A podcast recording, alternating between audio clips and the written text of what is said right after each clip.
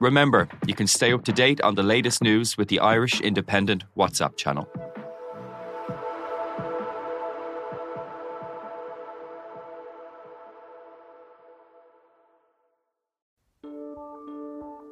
Seachtain an Indo ascéige. Táim i món iireachta i dhéanamh techt ar a chorp, agus súlagam amachchan seo gur féidir é a chur in uig ceart lena bhaintir féin. Scialtaí fis tuairrmaí. Tá sé dochreite nach bhéach ara i ggur na meáin an cheist sin eáil. Bhí an tála a gnám go raibh áthcáin reachtam. Íach sé tárin gribhann áthcá san i listúthe agus go mina frecht gá a cligsar ducha sin éair. Ná ní bhín ann dardarach se sin, bhín marmh. Seachtain. Find us on all the usual podcast platforms.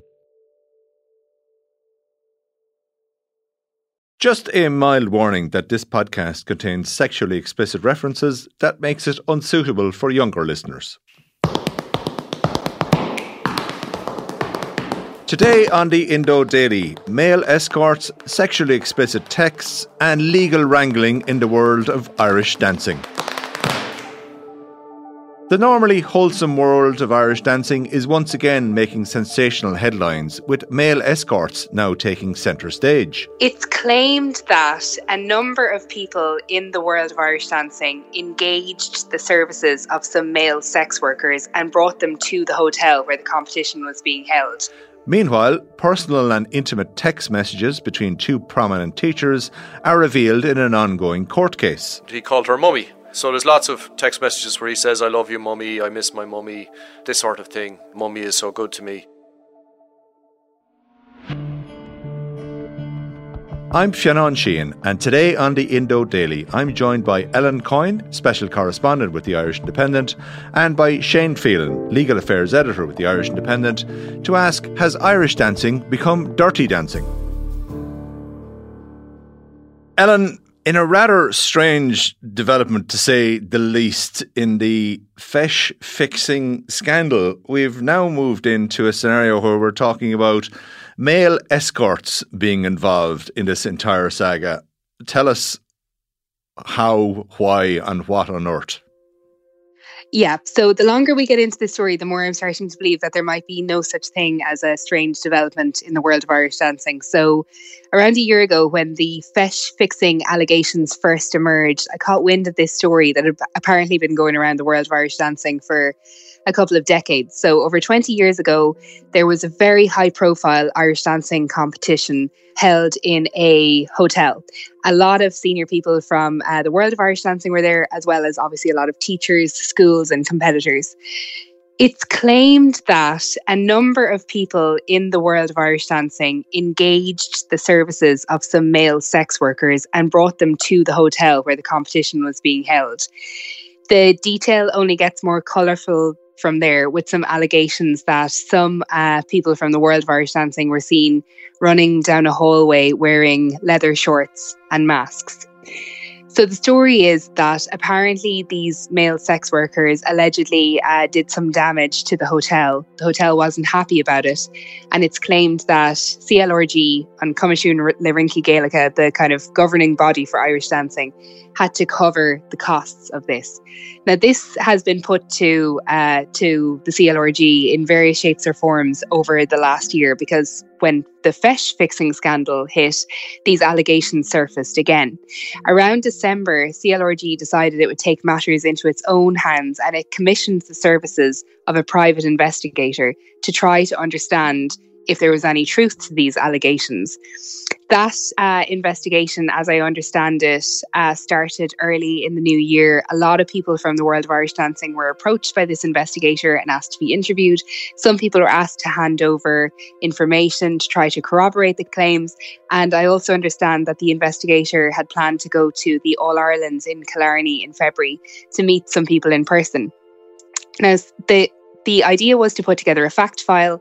Since then, I've heard nothing, and having asked uh, CLRG about it, they're now refusing to comment on whether or not the investigation is finished. And uh, if it is finished, they're refusing to say if they will ever make the findings public or even share them with uh, members of CLRG. And I mean, this is a proper investigation conducted by a retired senior Garda. Yes, it's uh, Gabriel O'Gara, former Garda, who now works for Norton Consultancies, which is a company with a very good reputation that have, has been active for for a number of years in Ireland. So this wasn't kind of a, a Mickey Mouse operation. It seemed that initially, at least, CLRG wanted to to put a stop to this for, for once and for all, to actually have an investigation that would decide finally if there was any truth to this. Now, it is worth saying that a number of people in the world of Irish dancing have said that this story was going around so widely that it had actually been brought to CLRG before, long, long before the feis fixing allegations. And a lot of people kind of make the point that it was only when the troubles of the world of Irish dancing started to become public that CLRG started to be more proactive in establishing if there was any truth to this. And I think a few, few people would kind of argue that, you know, CLRG has a Coiste Feabhra, an ethics committee, and they believe that if you know an investigation into this, if it was to happen, should have happened long ago. I was trying to follow this up myself and investigate it myself. And like the hotel has changed hands, it's owned by a completely different company. The staff are long gone. Um, at the time, the CLRG wasn't kind of filing public company records. So if there was a payment from CLRG to the hotel to cover for the damage, there's no record of it. I won't have any access to it. Like over 20 years have passed. So it's kind of difficult at this stage to see how you would establish it. And my understanding is one of the people who allegedly had most of the knowledge of the allegations has since passed away. It's impossible to say at this point if the investigation found anything or if the investigation maybe hit a brick wall and found that a lot of people who might have had knowledge of this might have actually moved on from Irish dancing or just might not be available for interview. Apart from that original incident, then there's another one a decade ago. Yeah, so a decade later, there was another allegation fairly similar to the first one. Um, a big Irish dancing competition in a very fancy hotel. Obviously, you know, dozens, hundreds of people from Irish dancing in the hotel at the time.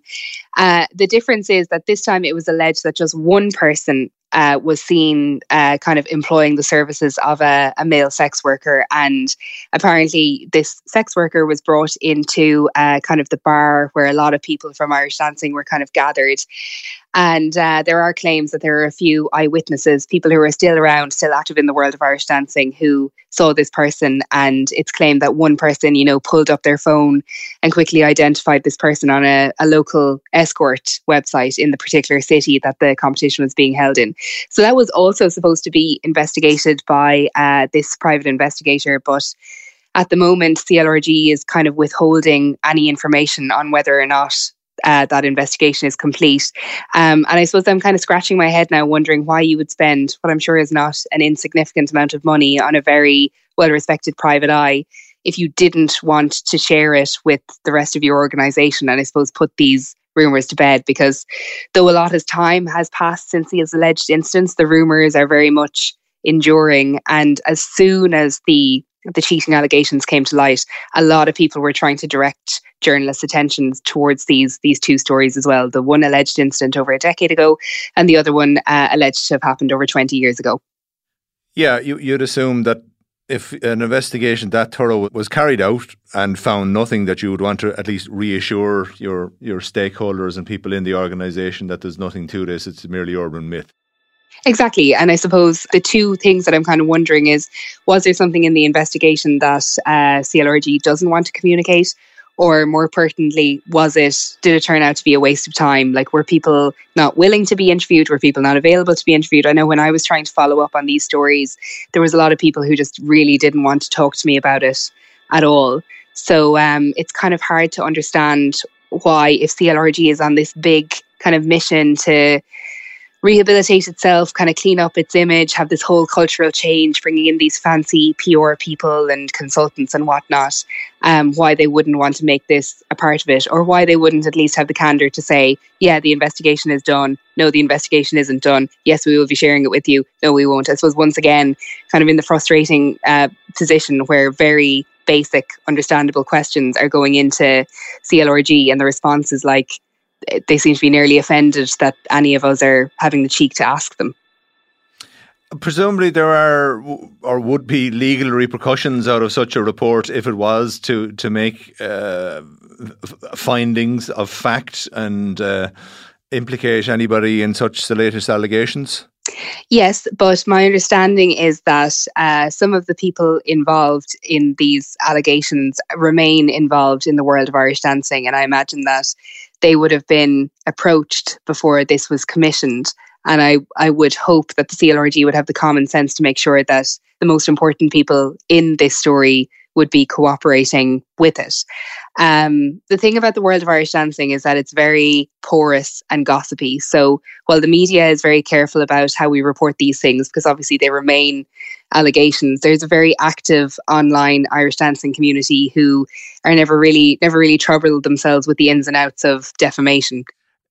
Take us back then to the, the central allegations of, of feis fixing and there was a number of judges um, came under scrutiny here when these allegations emerged. There was a, a, a, review carried out. Where is that at at the moment? So uh, the allegations first emerged over a year ago. Initially, it was 12 Irish dancing teachers and judges. Then more allegations came forward. My understanding is there was only over 40 people who were facing disciplinary action.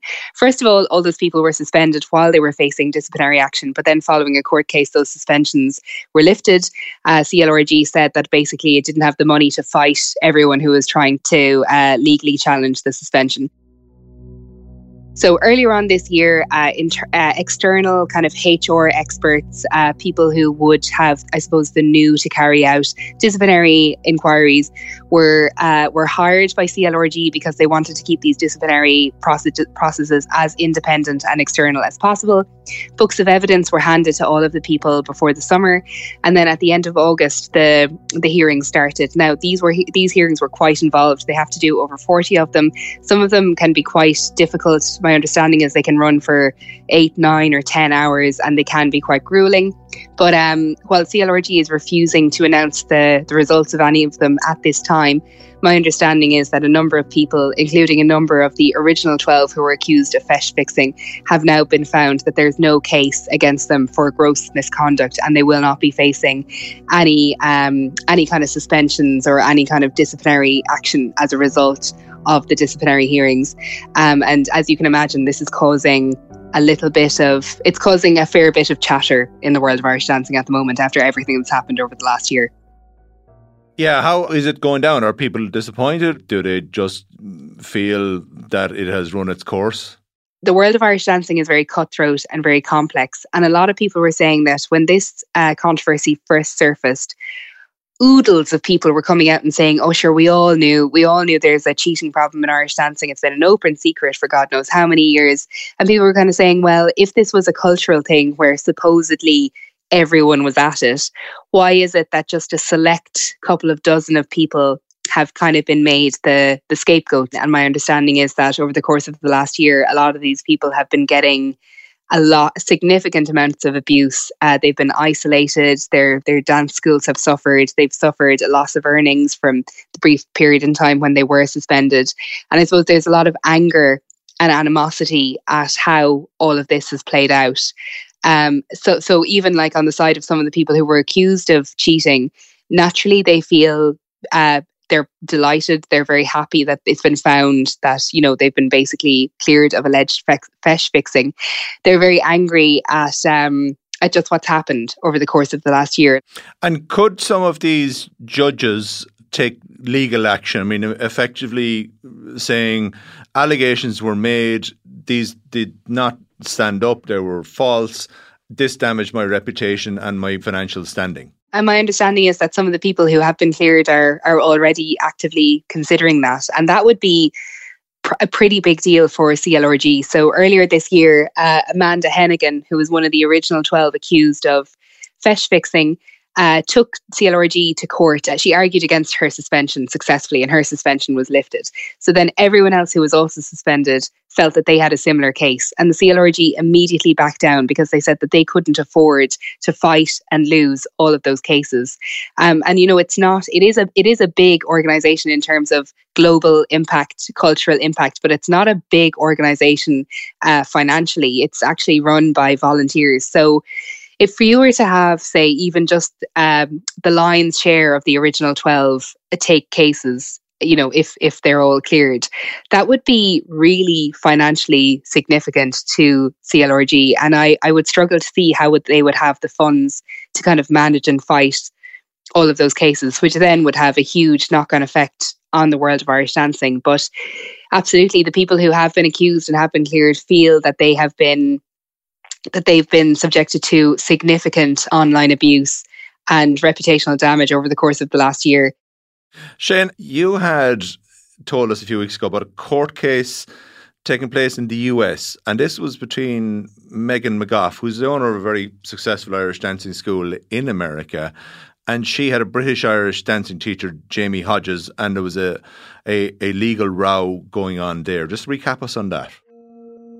Yeah, so the link, I suppose, between this lawsuit and, and the feis fixing is, purely down to, to one of the people involved, uh, Megan McGough, who, who runs a dance academy in uh, New York, Pennsylvania, and Maryland. She has been identified, I suppose, in, un, in unrelated court proceedings as the original complainant to the Coimisiún le Rincí Gaelacha about alleged feis fixing. The dispute that's uh, occurring in the states is uh, it, it's basically it's an unlawful dismissal case that Jamie Hodges has taken against uh, Megan McGough. Uh, he claims that he was was sacked by her last January after he rebuffed. Uh, repeated un- unwanted advances from her. Um, he claims that uh, she was repeatedly demanding uh, sex from him, and uh, we would have spoken about this a couple of weeks ago when the when the we first wrote about the lawsuit in the Irish Independent. Since then, a development. Megan McGough has filed a defence. Not only has she filed a defence, uh, she's also filed a counterclaim as well, saying that look, far from this being a case of her uh, pursuing him for sex, that that it was actually Jamie Hodges who pursued her, seduced her. She's filed this counterclaim against him. So she has evidence basically to back up her claim. Uh, she does. Uh, text messages have, I suppose, form quite a, a large part of the, the claims and counterclaims here. Jamie Hodges has a, has a load of WhatsApp messages he says shows that she was relentlessly pursuing him. And um, she has a load of text messages which she says show that n- not only was this consensual, but he was constantly uh, pursuing her. Now, what can you tell us about these very personal and intimate text messages that were sent between them? A lot of them are affectionate. Some of them are quite sexually explicit and they go on for a long time. So there's they, they span a, a, couple of years. One feature of them, I suppose, is that uh, Hodges on uh, Megan McGough's account had a, a, nickname for her. He called her Mummy. And so there's lots of text messages where he says, I love you, Mummy, I miss my mummy, this sort of thing. Uh, mummy is so good to me. And there's lots of them that she's outlined in, in an affidavit she's filed part of her counterclaim. She says that he texted her saying, "The more you push me away, the more I want you." You know, things in that vein uh, in the, among the text messages. So there is effect claim and counterclaim. Both sides have got their arguments to, to back up their case, but on the flip side, there is evidence coming on the other side that that contradicts what they're saying. Yeah, and some of the allegations that Megan McGough is making in her counterclaim are, are really quite serious, Fionnán. I mean, she's claiming, for example, that uh, uh, Jamie Hodges threatens to publish intimate images of her online if she didn't leave her husband. That he also made this threat to her that if she didn't pay him uh, a million dollars. She's also claiming that a week after he filed this lawsuit against her, that he made a report of sexual harassment against her to police in uh, in Pennsylvania and that uh, the, the, claim being made uh, by lawyers on, on her behalf is that he did this to try and gain an advantage in the civil action. She claims that they, uh, you know, began this cons- consensual affair in uh, in 2019. It went on until about January of this year. That at various stages he was uh, trying to get her to, to leave her husband and to marry him instead. There's one of the text messages that's um, referred to in the affidavit, and, and it purports purportedly from Jamie Hodges to Megan McGough, and it says, "Leave your husband or I'll sue." And um, she she says, "Look, this is evidence that this was a, a, a you know all premeditated by him that he was he was to take this lawsuit, which she claims is you know a false lawsuit, basically. So we have the plaintiff side, we have the defendant side. Are you booking flights for New York for a fairly sensational court case here? Uh, not just yet. Court has urged the parties to mediate. Um, it, it's it's almost an automatic thing in the in the district that they're in. Uh, it'll be very interesting to see whether there actually is any mediation. Uh, uh, battle lines are, are are very clearly drawn here. So we have all these text messages suggesting one thing happened and that there was some sort of relationship, and by on Megan McGough's accounts that he was pursuing her. But when we spoke to Jamie Hodges about this a couple of weeks ago, he didn't want to comment about the lawsuit, but what he did say was that he never had any form of relationship at all with Megan McGough. So, you know, clearly somewhere someone here hasn't told the full story. My thanks to Shane Phelan and Ellen Coyne. I'm Fionn Sheahan, and today's episode of the Indo Daily was produced by Garrett Mulhall, researched by Dave Hanratty, with sound by Gavin Hennessy. Archive clips from independent.ie. If you enjoy the Indo Daily, don't forget to like, follow, and leave us a review.